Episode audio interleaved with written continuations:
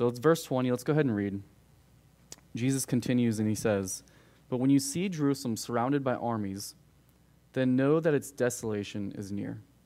Then let those who are in Judea flee to the mountains, and let those who are in the midst of her depart, and let not those who are in the country enter her. For these are the days of vengeance, that all things which are written may be fulfilled. But woe to those who are pregnant and to those who are nursing babies in those days. For there will be great distress in the land and the wrath upon this people. And they will fall by the edge of the sword and be led away captive into all nations. And Jerusalem will be trampled by Gentiles until the times of the Gentiles are fulfilled.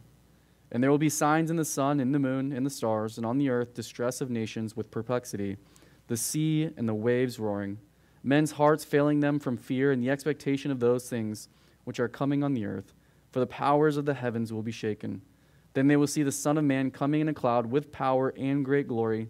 Now, when these things begin to happen, look up and lift up your heads because your redemption draws near. This is heavy, this is deep, there's a lot to it. It can kind of be scary, but one of the things that we see, and that I want to make sure that we completely understand as we go through this, and one of the things that we should completely understand as we read through the book of Revelation, is that those who are in Christ are safe. Those who are in Christ, we have peace. Like we, we have an ultimate fulfillment in heaven with Him where there will be no fear, there will be no pain, there will be no suffering, right? And even now, we have a glimpse of that because we have the Holy Spirit in us. And so, some of the stuff that we read in Revelation, some of the stuff, a part of what we're going to read today and what we have read, we are really saved from those things. And ultimately, we're not saved from you know the suffering that we face here on earth, right? We understand that. Many of you have already faced some type of suffering here on earth from something that has happened in your life. Okay, you are not uh, spared from that just because you are born again and you're, you're a believer, right? But what we are spared from is what? Anybody know?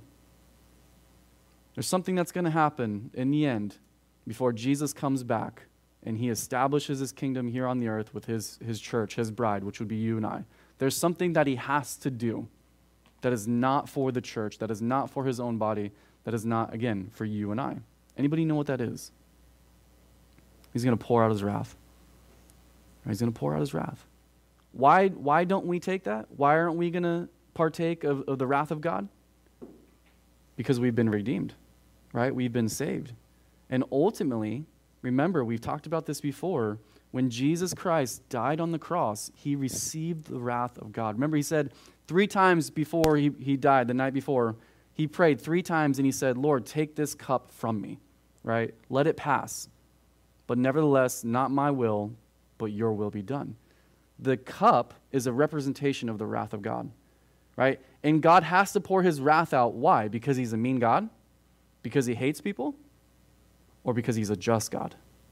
It's because he's a just God, right? When there has been a wrong, well, there needs to be a right. There needs to be a consequence, there needs to be a punishment for it, right? We want a just God. We need a, how about let me say it like this? We need a just God. Sometimes we only want a loving God. But part of his justice is love. And part of us experiencing his love is the fact that he is a righteous and just God. So when God pours out his wrath, it's not because, you know, he's a mean God. It's his very nature because he's perfect and he's righteous and he's just. And the consequence for unrighteousness is the wrath from a perfect and righteous God. And how do we see his love? Well, he provides us an opportunity and a way out of that wrath, right? A way out of that consequence, a way out of that punishment. And how is that way out? Well, again, it was through Jesus Christ right? Him dying on the cross, receiving the wrath of God, and raising up the next day, showing us that he's defeated the penalty of sin, which is death. But how, how does that transaction happen? How then am I free from the wrath of God if Jesus did all that? Is, is, did Jesus cover it for everyone just for the fact that he died on the cross? No. He covered it for everyone in the sense that he gives us the opportunity that it can be covered right? But what, what do we have to do to receive that transaction of righteousness is by putting our faith in Jesus Christ, right? like he did all the work, right? We've talked about this a lot. Jesus has done all the work, he's made the sacrifice. Now, if we just believe in him and trust in him for what he has done and who he says he is, then we are considered righteous. And so no longer does the wrath of God need to be placed on me because God doesn't see me as a sinner. He doesn't see me as wrong, as having messed up. Right? He sees me as righteous as, as his son, as his perfect son. And so there is a day, though, because many have rejected this free gift of love, this free gift of salvation. They've rejected it which means that the righteousness is, or the, the wrath is not upon Jesus on their behalf, but rather they're going to receive it on their behalf. And there's going to be a time where, where God's going to have to pour that out, and we will see that happening in what we call the seven year tribulation. You guys, you guys know this? Have you studied this before? You've heard this before? So at this point in time, and I'll kind of explain this and go through the math with you. At this point in time, we're in the, the church history, we're in the age where pretty much almost everything has transpired that Jesus has predicted, that the prophecies that we see in Scripture, where now we are literally looking for Jesus to come and, and spare his church and take his church away from that seven years of wrath. Okay? And this is what we call what? What do we call that when Jesus takes his church from the earth? Huh? The rapture. Is that word in the Bible? No. Then where do we get the word? It is. In Timothy, it means, it means to be caught up into the air. And so I don't know if you guys have ever, you know, seen the movie Left Behind or read the books Left Behind. And, you know, I, I don't, I think I saw the movie. It kind of like shows everyone like just poofing and disappearing. It's kind of like um, what Marvel did with, uh, yeah, and everyone, he snapped and like half the world was gone. Yeah, I think, I think Satan was using that movie to kind of distract and confuse people for when it actually happens. They're going to think, oh, snap, there really is a Thanos, right? but then we're going to see, listen, then we're going to see that people are going to come across the scripture. They're going to be reminded of, you know, what Christians told them and say, hey, no, like this isn't a Marvel movie. This is real life. This is what was predicted in scripture. And so how that looks, you know, like if we, you know, if our clothes vanish or if we vanish and our clothes stay, I don't know. But all I know is that we will be we will be here one moment and the next moment we won't and we'll be caught up into the air with him. Now, I want you to understand this because I was confused by this for a long time as a kid. The rapture of the church is different than Jesus' second coming. Okay? When was his first coming? When he came. When, what we're reading right now in Luke, right? Like he's on earth right now as we're reading. Everything he's speaking right now, he's, he's on earth, he's in Jerusalem. Right? That was his first coming. Okay? Then he dies. He, he comes back for a moment in his glorified body. I think it was like 40 days, I believe and then he goes back up into heaven. We'll read about this. Okay? And at that point, he says, The way that you saw me go up is the next time you see me is the same way I'm going to come down. That's his second coming. In his second coming, we as the church will be coming with him. Right? And he's going to be coming not as a, a humble servant like he did the first time, but he's coming as a roaring lion. I like that. But a conquering king, right? As a king right? And here we are, we're going to come with him as he's going to establish his kingdom after the seven year tribulation. So, in that seven year tribulation, we, the church, are spared. There's many people who don't believe this. They believe, you know, the church is going to uh, be spared midway in the tribulation, like three and a half years in. There's some believe that the church will be a part of the tribulation, um, that they'll have to go through the seven years of it. And one of, one of the ways that I look at this, and there's many different scriptures that point to the simple fact that we, the church, won't be here. But one of the simple ways that I look at it is that if the tribulation is about Jesus pouring, God pouring his wrath out, right? And Jesus says in Scripture, when he talks about the husband, the wife, and how the husband's supposed to treat the wife, how the wife is supposed, supposed to treat the husband, and he uses the similarities between him as the bride or the, or the, the groom and we, the church, as, as the bride. He says to the husband to love your wife as if it was your own body, right? And then he talks about at some portion of it like no one who loves his body would hurt his body. Is that right? Like if who would do that? No, that doesn't that goes against just common sense. And so the husband, me, I'm supposed to love my wife the same way that I would love myself, or even better. Right? So I would, I would do no harm to her. And if Christ is our groom and we are the bride, why would the groom hurt the church? He wouldn't, right? So what the what the groom does is he takes us out of that, right? Called the rapture, and saves us from that. It's a beautiful thing, right? That's one simple way that I look at it. There's many different um, scriptures that point to the fact that we won't be here as the church, and that's important to understand. If we believe anything other than that, really our doctrine changes completely. It really does. So it's important that we believe that the church is spared from the wrath to come in the seven year tribulation. And I say all this because of what we're going to read here has to do with that. So, verse 20, it says, When you see, Jesus says, when you see Jerusalem surrounded by armies, then you know that its desolation is near. And so, like we talked about last week, the temple is, is going to be, you know, torn down and thrown down, that not one stone shall be left upon another. But here he's continuing to predict and foretell of what's going to happen to the entirety of the city of Jerusalem. He says what's going to happen is it's going to be surrounded by armies. And he says once you see that, do you know that what that's going to mean? It means your desolation is near. And the siege of Jerusalem, which was under Titus, actually took place over several months, from spring until August um, in 70 AD. And it actually began with a gradual encirclement. So everything Jesus says actually came to pass in 70 AD. And he's warning his disciples. He's warning them. Like, because again, we have a God who's loving and caring. He cares about us. So again, when you see Jerusalem surrounded by armies, okay, he's focusing here not on the, the second coming of Christ, but this immediate prophecy here of the city of Jerusalem. The Jewish historian Josephus, he explains that the encircling of Jerusalem took place in stages until finally troops from four legions surrounded the city, but people were still able to escape from the city or bring provisions into it. Finally, to cut off the survivors in the city from any hope, Titus ordered a wall to be built. And each small unit of the Roman armies had a section to which they were assigned, and the units competed with each other for speed. The wall was completed within three days.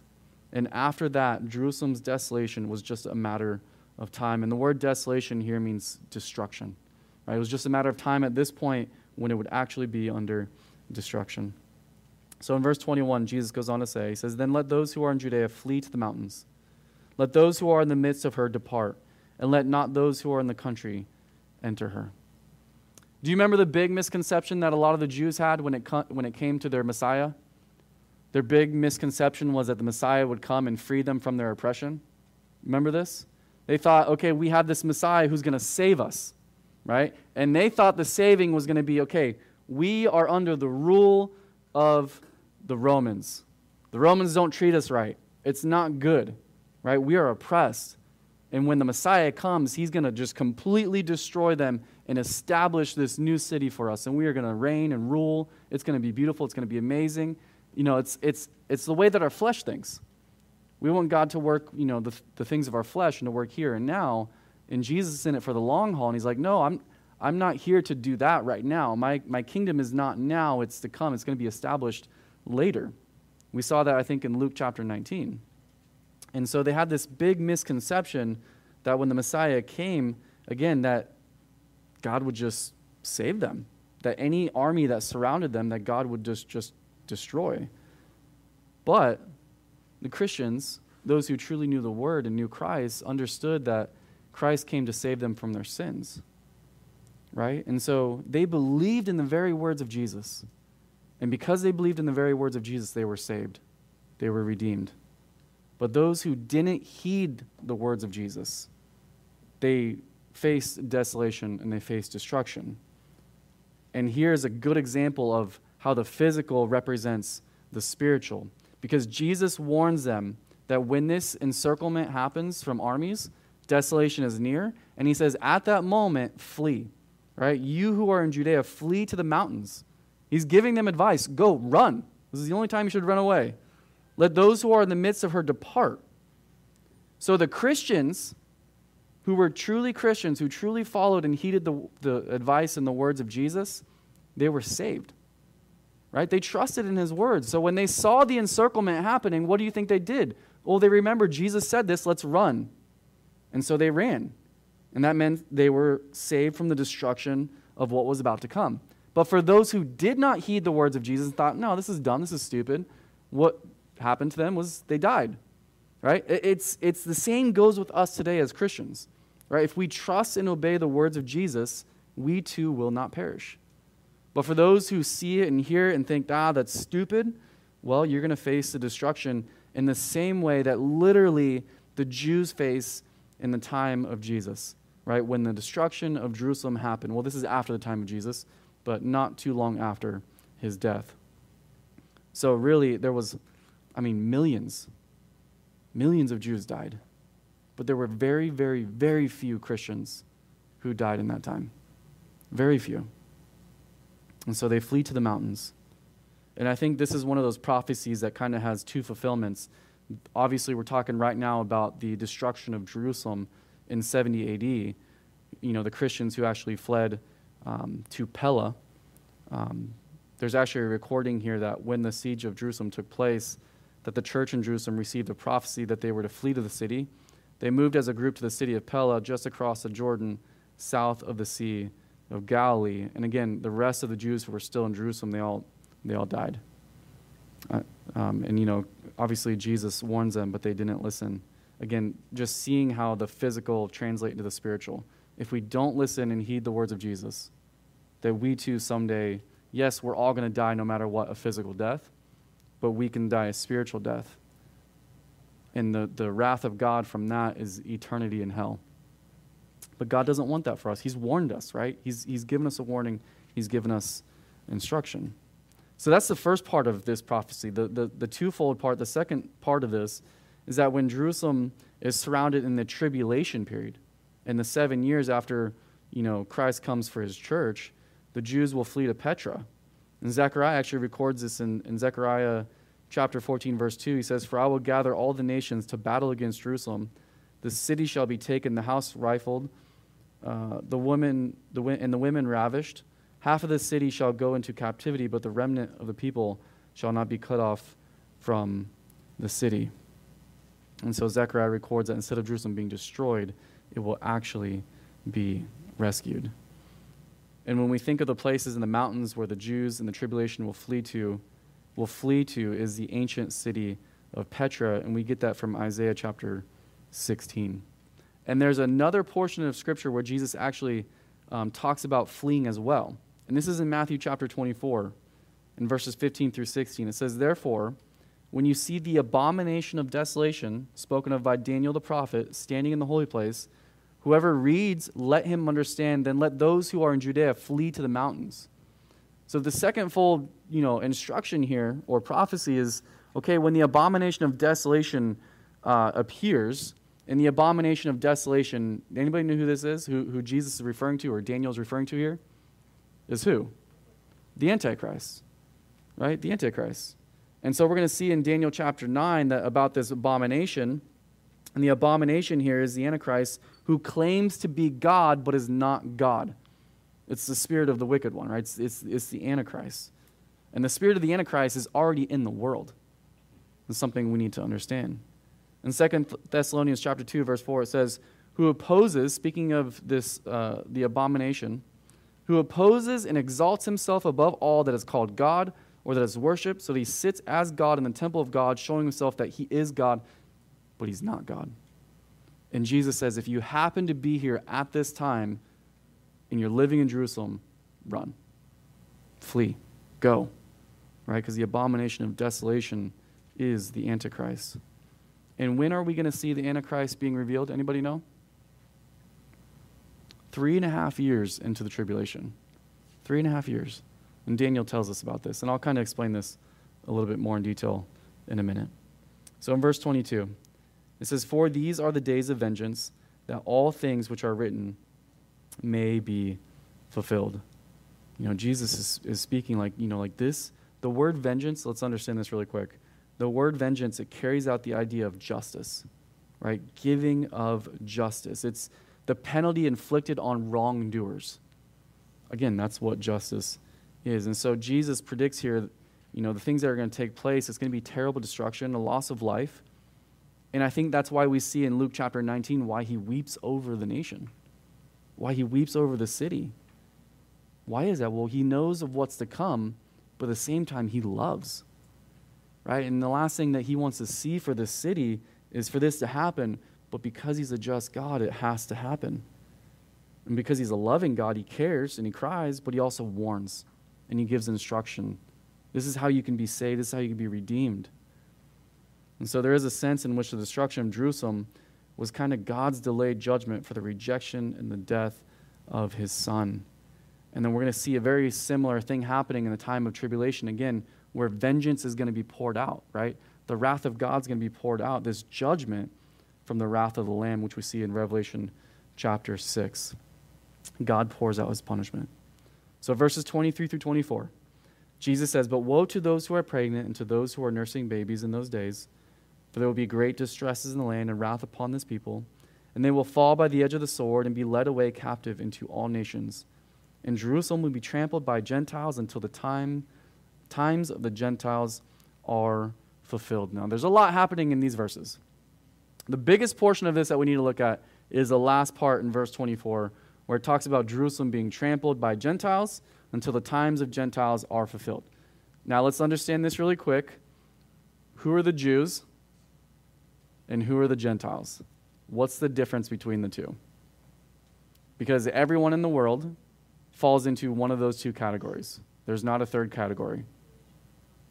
Thank you. Let's make it as simple as that. We've got Jewish and not Jewish. Gentiles are those who are not of Jewish descent, okay, who are, who are not of the nation of Israel.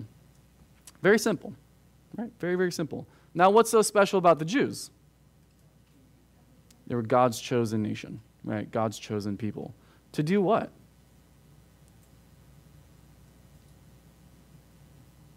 Why did he have to do that?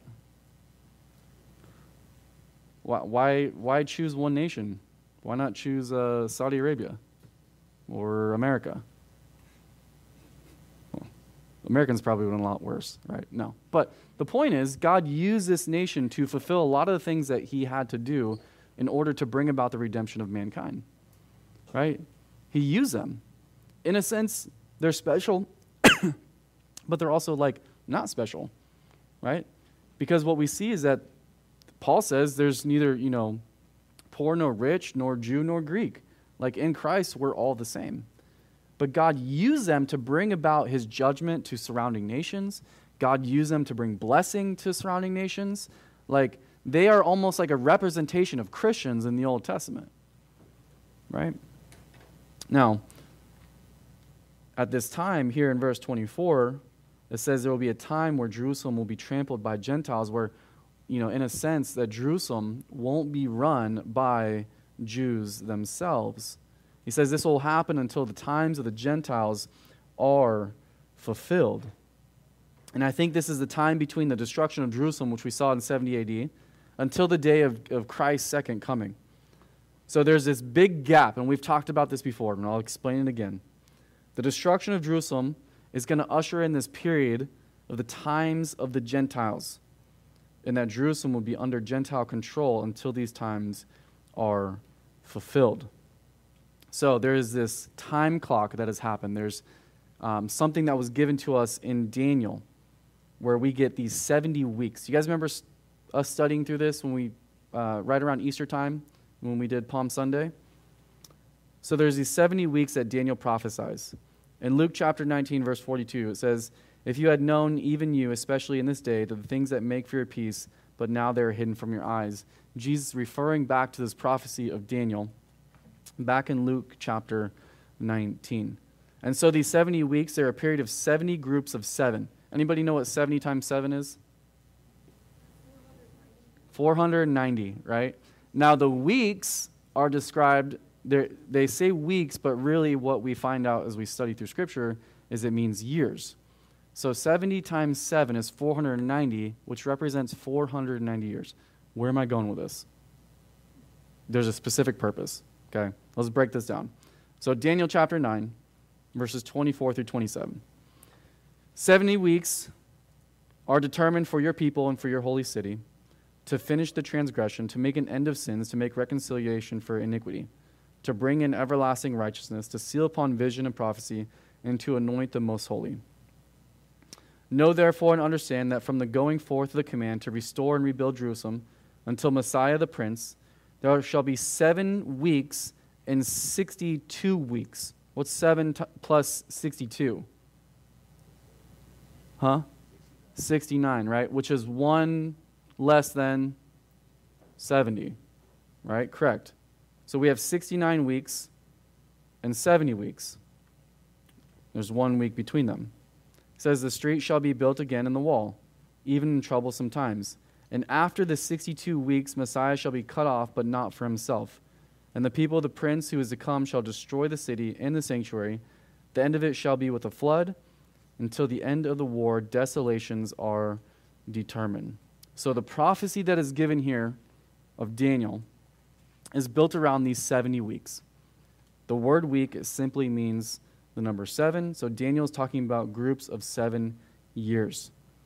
And from the time of a decree, which was made to rebuild the city of Jerusalem, there would be a period of seven of these weeks when the city would be rebuilt, and then another additional 62 weeks or years before the Messiah would appear.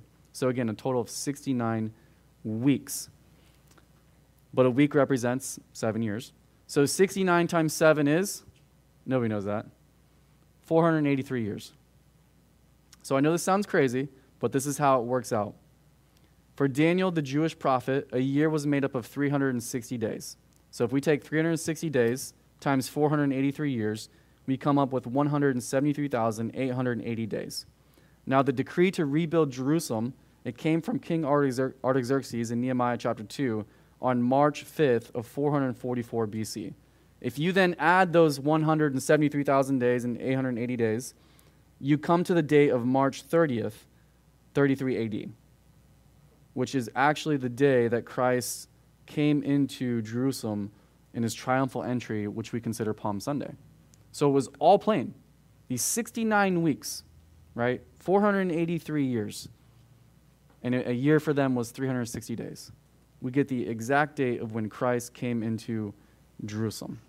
But remember, there was 70 weeks. Right now, we're only working with 69. But Daniel said after the 69 weeks that the Messiah would be cut off. Well, what happens? The Messiah, what does he do? He dies, right? Yes, he's resurrected again, but he goes into heaven. So we didn't get to 70 weeks yet, right? We did not get to 70 weeks yet. We got cut off at 69. That's exactly what Daniel prophesied. So this is not only speaking of Jesus being crucified for our sins, but that God's time clock for Israel stopped one week short. We're at 69 and not 70. And so, as there's this pause until we get to 70, we consider this, consider this the times of the Gentiles here, what Jesus is saying, right? And it's not until the times of the Gentiles is finished that God will once again start his time clock and finish the last 70th week. And a week represents how many years, guys? Seven. How long is the tribulation? Seven years. That's that last week. That is that 70th week. And once that 70th week has transpired, once those seven years have transpired, again, that is when Jesus Christ comes back the second time and he comes back with the church. He comes back as a conquering king, and he establishes his kingdom here on earth. We'll be coming with him. There is no fear, there is no being scared of this and that. No, we come with Christ conquering, and he sets up his millennial or 1,000 year reign on earth. I hope this makes sense. I know this is a lot to take in. For me, I'm a visual learner, so I would encourage you at some point to go like look at this so you get a better understanding rather than just hearing it. And Paul, he talks about the fullness of the Gentiles another way in Romans chapter 11.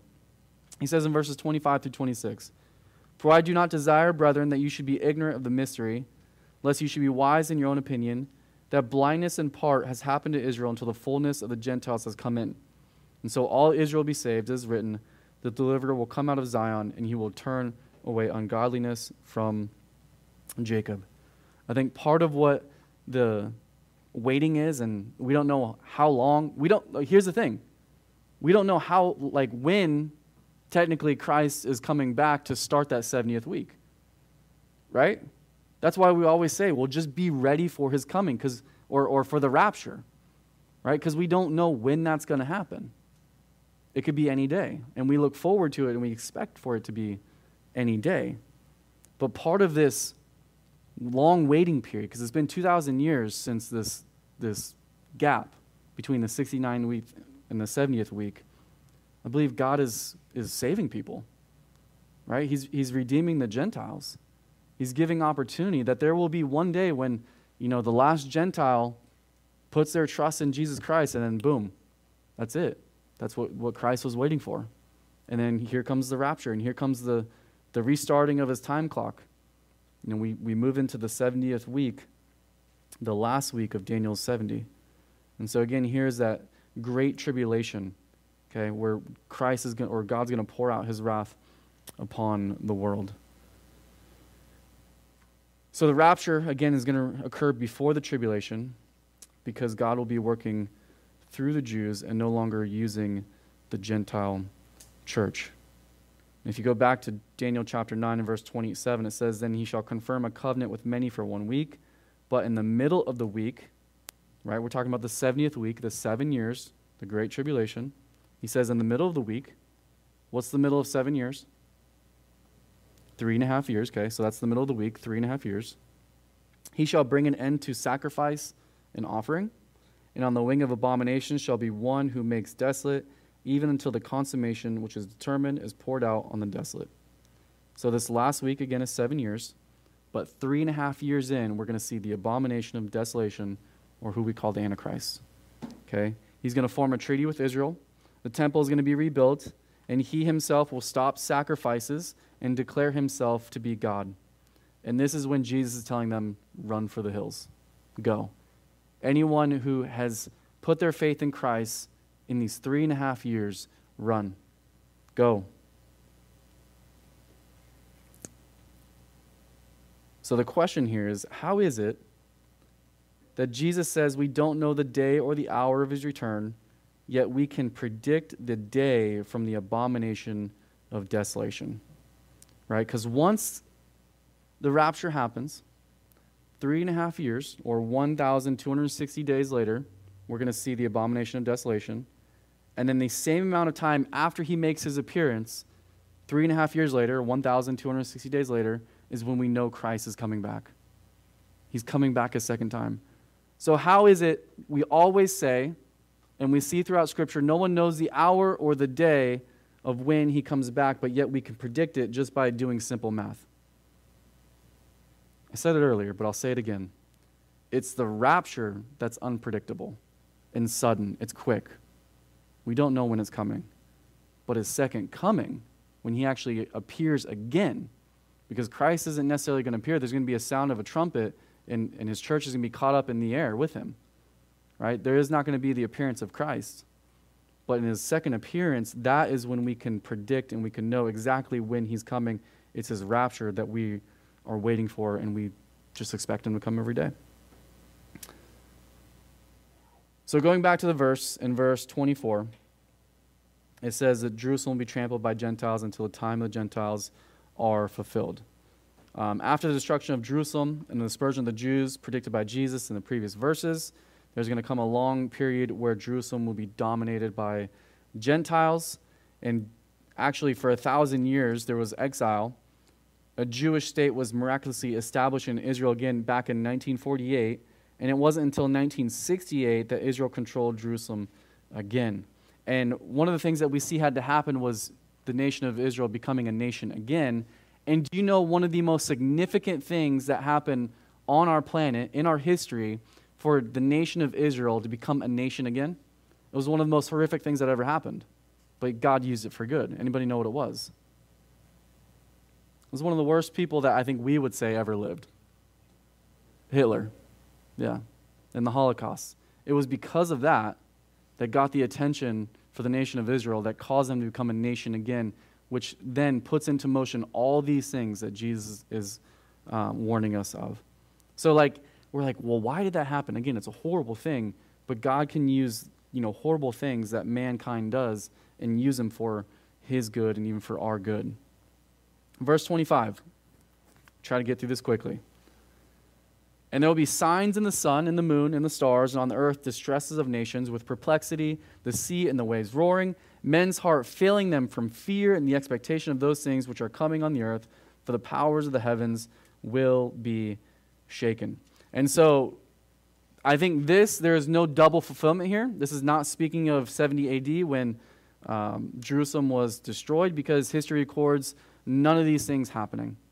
So, what we're looking at here is that Jesus is looking at the latter aspects of the fulfillment of his return and the end of the age. And if you read Revelation, specifically chapter 6, 8 through 9, and 15 through 18, you're going to see some of the, the details of what's going to transpire in this time, right? And it's all going to culminate with Jesus' amazing return.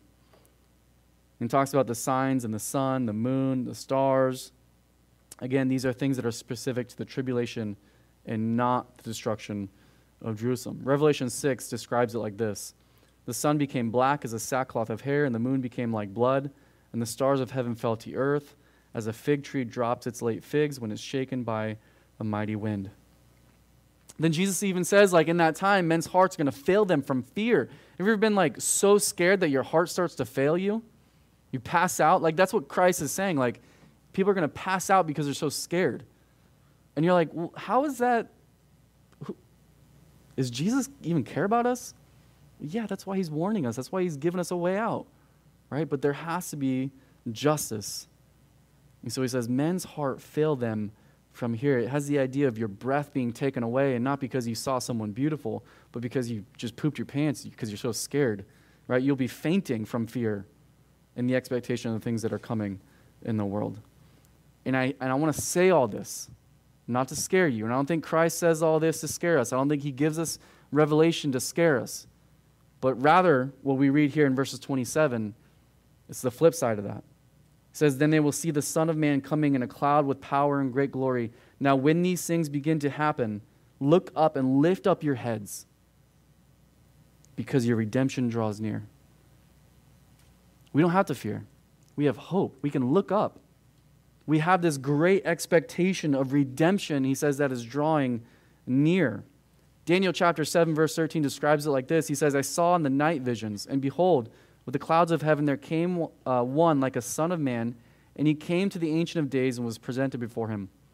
Acts chapter 1 says this And when he had said these things and they were looking on, he was lifted up. Speaking of Jesus, when he was alive in this time and he came back in his glorified body, and a cloud took him up there out of their sight.